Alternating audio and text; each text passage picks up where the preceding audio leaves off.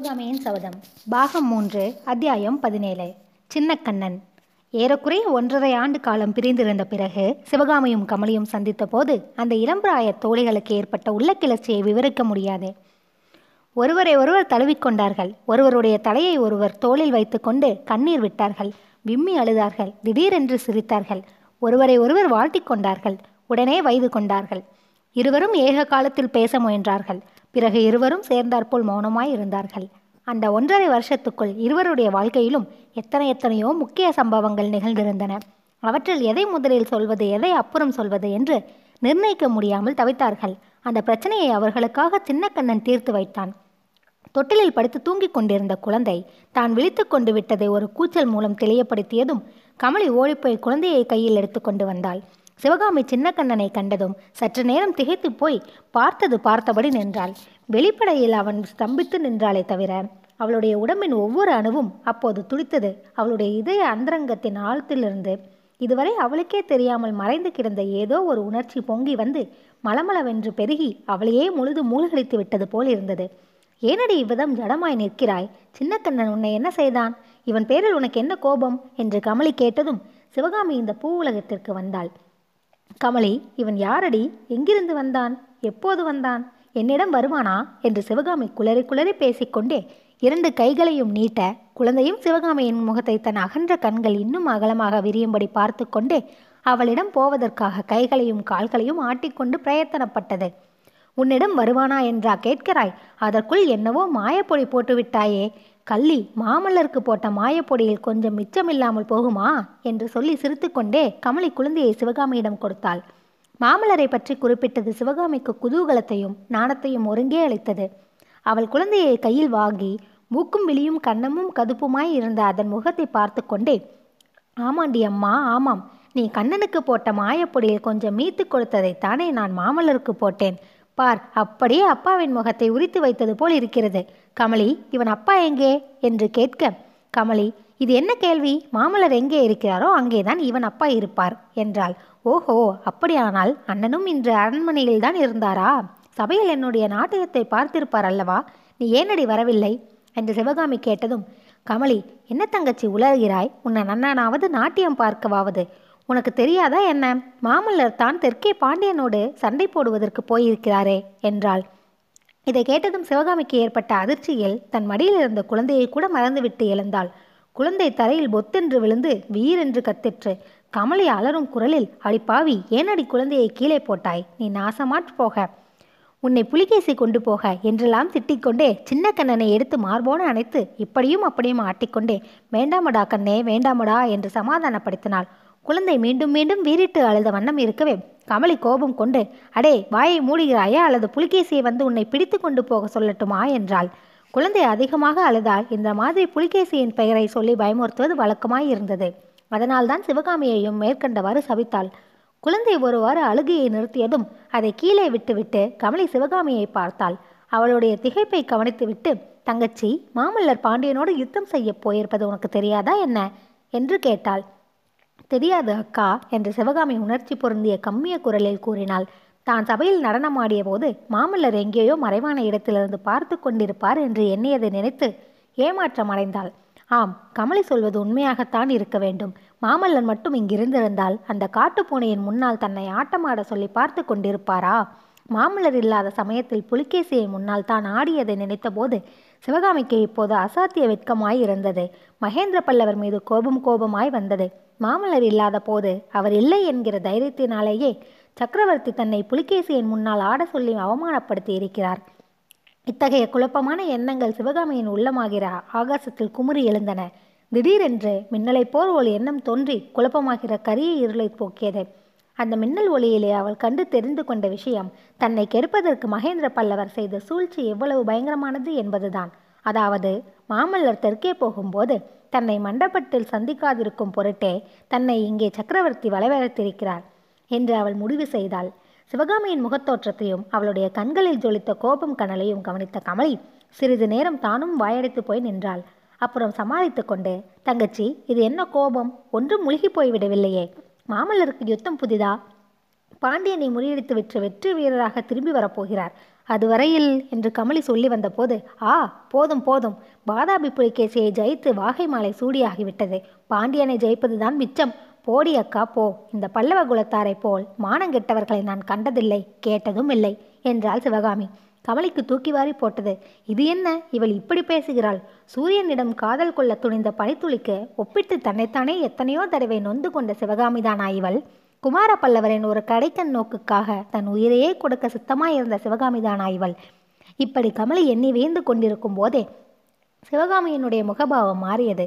கமலியின் கழுதை கட்டிக்கொண்டு அக்கா ஏதோ பிதற்றுகிறேன் மன்னித்துவிடு எல்லாம் விவரமாக சொல்லை. மாமல்லர் எப்போது யுத்தத்துக்கு போனார்? வாதாபி சக்கரவர்த்தி காஞ்சிக்கு வருவதற்கு முன்னாலா அப்புறமா? அவருடன் அண்ணனை தவிர இன்னும் யார் யார் போயிருக்கிறார்கள்? எல்லாம் விவரமாக சொல்ல. போகும்போது அண்ணன் உன்னிடம் என்ன சொல்லிவிட்டு போனார்? என்னை இங்கே சக்கரவர்த்தி நாட்டியம் ஆட வரவழைக்கப் போவது அவர்களுக்கு தெரியுமா? சொல்லு அக்கா ஏன் மௌனமாய் இருக்கிறாய்? என் பேரில் உனக்கு கோபமா? என்று கேள்விகளை மேலும் மேலும் அடுக்கிக் கொண்டே போனாள். அதன் பேரில் கமலியும் தனக்கு தெரிந்த வரையில் கூறினாள் சிவகாமி நாட்டியம் ஆடுவதற்காக வரப்போகும் செய்தி யுத்தத்துக்கு போனவர்களுக்கு தெரிந்திருக்கவே நியாயமில்லை என்றும் தனக்கே இன்றுதான் தெரியும் என்றும் சொன்னாள்.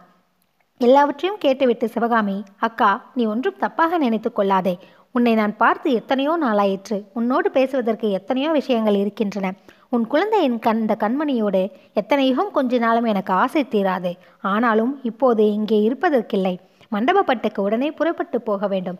அப்பாவிடம் ஏதோ சொல்லப் போகிறேன் என்றாள். அத்தியாயம் பதினெட்டு. புலிகேசிக்கு தெரியுமா?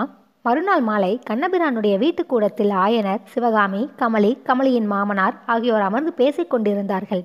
புலிகேசியும் மகேந்திர பல்லவரும் நகர்வலம் வந்தது பற்றியும் அவர்கள் வடக்கு கோட்டை வாசலில் ஒருவரிடம் ஒருவர் விடைபெற்று கொண்ட காட்சியை பற்றியும் புலிகேசி அக்கோட்டை வாசல் வழியாக வெளியேறியது பற்றியும் யோகி அஸ்வபாலர் மற்றவர்களுக்கு சொல்லிக் கொண்டிருந்தார். புலிகேசி காஞ்சிக்கு விஜயம் செய்த நாளிலிருந்து அந்த யோகி தமது யோக சாதனத்தை அடியோடு மறந்து நகரில் நடந்த களியாட்டங்களில் ஈடுபட்டிருந்தார் என்பதையும் இங்கே குறிப்பிட வேண்டும். மேற்படி பேச்சுக்கு இடையிடையே அங்கே தவழ்ந்து வட்டமிட்டு கொண்டிருந்த சின்னக்கண்ணன் அவர்களுடைய கவனத்தை கவர முயற்சி செய்தான்.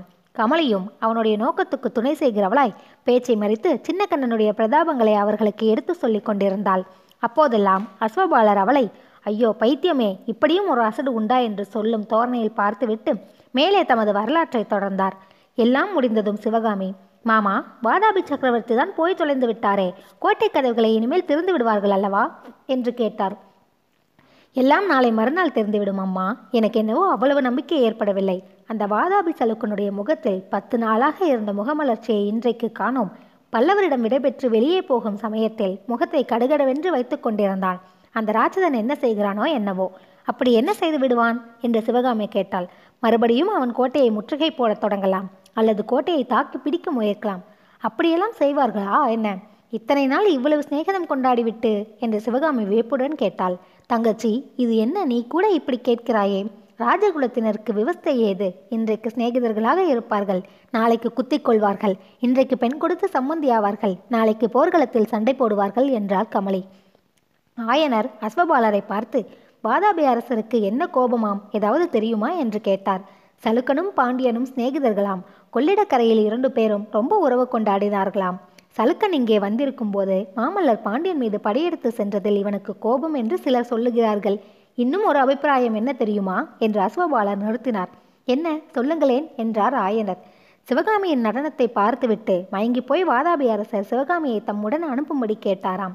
பல்லவேந்திரர் மறந்து மறுத்து விட்டாராம் அதனால்தான் புலிகேசிக்கு கோபமாம் என்றார் அஸ்வபாலர் அவன் நாசமாய் போக அவன் தலையில இடி விழ என்றாள் கமலி அழுத்த திருத்தமாக.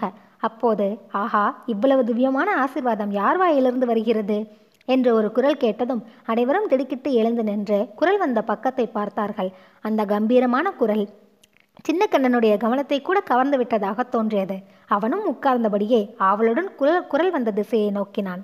வீட்டின் பின்வாசல் வழியாக உள்ளே வந்தவர் வேறு யாரும் இல்லை. மகேந்திர பல்லவ சக்கரவர்த்தி தான்.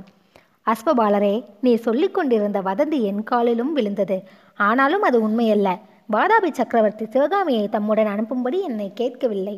பின்ன என்ன சொன்னார் தெரியுமா? இந்த பெண்ணுக்கு என்னவோ இவ்வளவு பிரதாம மரியாதை செய்கிறீரே என்னுடன் வாதாபிக்கு அனுப்பினால் சாட்டையினால் அடித்து நாட்டியமாட சொல்வேன் என்றார். அவ்வளவு ரசிக சிகாமணி அந்த மூர்க்க புலிகேசி என்றார் சக்கரவர்த்தி. அப்போது அவருடைய கண்களில் உண்மையான கோபத்துக்கும் வெறுப்புக்கும் அறிகுறி காணப்பட்டது. அப்போது சிவகாமி ஓர் அடி முன்வந்து சக்கரவர்த்தியை ஏறிட்டு பார்த்து பிரபு அப்பேற்பட்ட பரம ரசிகரின் முன்னிலையிலே என்னை நாட்டியமாட சொன்னீர்களே அது தர்மமா? என்று கம்பீரமாக கேட்டாள். அது தவறுதான் குழந்தாய். புலிகேசியின் முன்னால் உன்னை நான் ஆடியிருக்க சொல்லக்கூடாதுதான். ஆனால் நான் கண்டேனா? அதந்தாவின் அற்புத வர்ண சித்திரங்கள். எவனுடைய ராஜ்யத்தில் உள்ளனவோ அவன் இப்பேற்பட்ட ரசிகத்தன்மையற்ற மூர்கனாய் இருப்பான் என்று நான் நினைக்கவில்லை. ஆயனரே ஒரு செய்தி கேட்டீரா? காஞ்சிக்கோட்டைக்கு வெளியே இத்தனை மாதம் சலுக்கு சக்கரவர்த்தி தண்டி இறங்கி இருந்தார் அல்லவா? ஒரு தடவையாவது மாமல்லபுரத்துக்கு போய் அவர் பார்க்கவில்லையாம். நான் கேட்டதற்கு உயிருள்ள மனிதர்கள் இருக்கும்போது வெறும் கல்பதிமைகளை யார் போய் பார்த்து கொண்டிருப்பது என்று விடை சொன்னார். இது மட்டுமாம். அஜந்தாவிலே அப்படி என்ன பிரதா பிரமாதமாக இருக்கிறது? சுவரில் எழுதிய வெறும் சித்திரங்கள் தான் என்றார். இப்பேற்பட்ட மனுஷரிடம்தான் அஜந்தா வர்ண ரகசியத்தை அறிந்து வரும் பொருட்டு நாகநந்தியின் ஓலையுடன் பரஞ்சோதியை நீர் அனுப்பி வைத்தேன் உமக்கு அது ஞாபகம் இருக்கிறதா? என்று மகேந்திர பல்லவர் ஆயனரை நோக்கி கேட்டார். ஆயனருக்கு அப்போது உண்டான அளவு கடந்த ஆச்சரியத்தை அவருடைய முகக்குறி காட்டியது. பல்லவேந்திரா உண்மையாகவா வாதாபி சக்கரவர்த்திக்கா நாகநந்தை ஓலை கொடுத்து அனுப்பினார். இது தங்களுக்கு எப்படி என்று தயங்கினார். எப்படி தெரிந்தது என்று தானே கேட்கிறீர்? ஓலையை நானே படித்து பார்த்தேன். ஆனால் நாகானந்தி ரசிகர் இந்த மூர்க்க புலிகேசியை போன்றவர் அல்ல அவர் என்ன எழுதியிருந்தார் தெரியுமா? சைனியத்துடன் சீக்கிரம் வந்து பல்லவ ராஜ்யத்தையும் காஞ்சி சுந்தரியையும் நீ கைப்பற்றிக்கொள் சிவகாமியை மட்டும் எனக்கு கொடுத்துவிடு என்று எழுதியிருந்தார். எப்படி இருக்கிறது விஷயம்?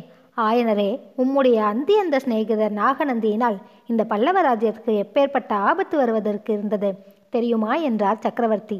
ஆனால் ஆயனரோ சக்கரவர்த்தி கடைசியாக கூறிய வார்த்தைகளை கவனித்தவராக காணப்படவில்லை. வேறு ஏதோ யோசனையில் ஆழ்ந்தவராக காணப்பட்டார். ஆஹா புத்தபிக்ஷு கொடுத்த ஓலை வாதாபி சக்கரவர்த்திக்கா? அப்படியானால் அஜந்தா வர்ண ரகசியம் புலிகேசி மகாராஜாவுக்கு தெரியுமா? என்று தமக்குத்தாமே மெதுவான குரலில் சொல்லிக் கொண்டார்.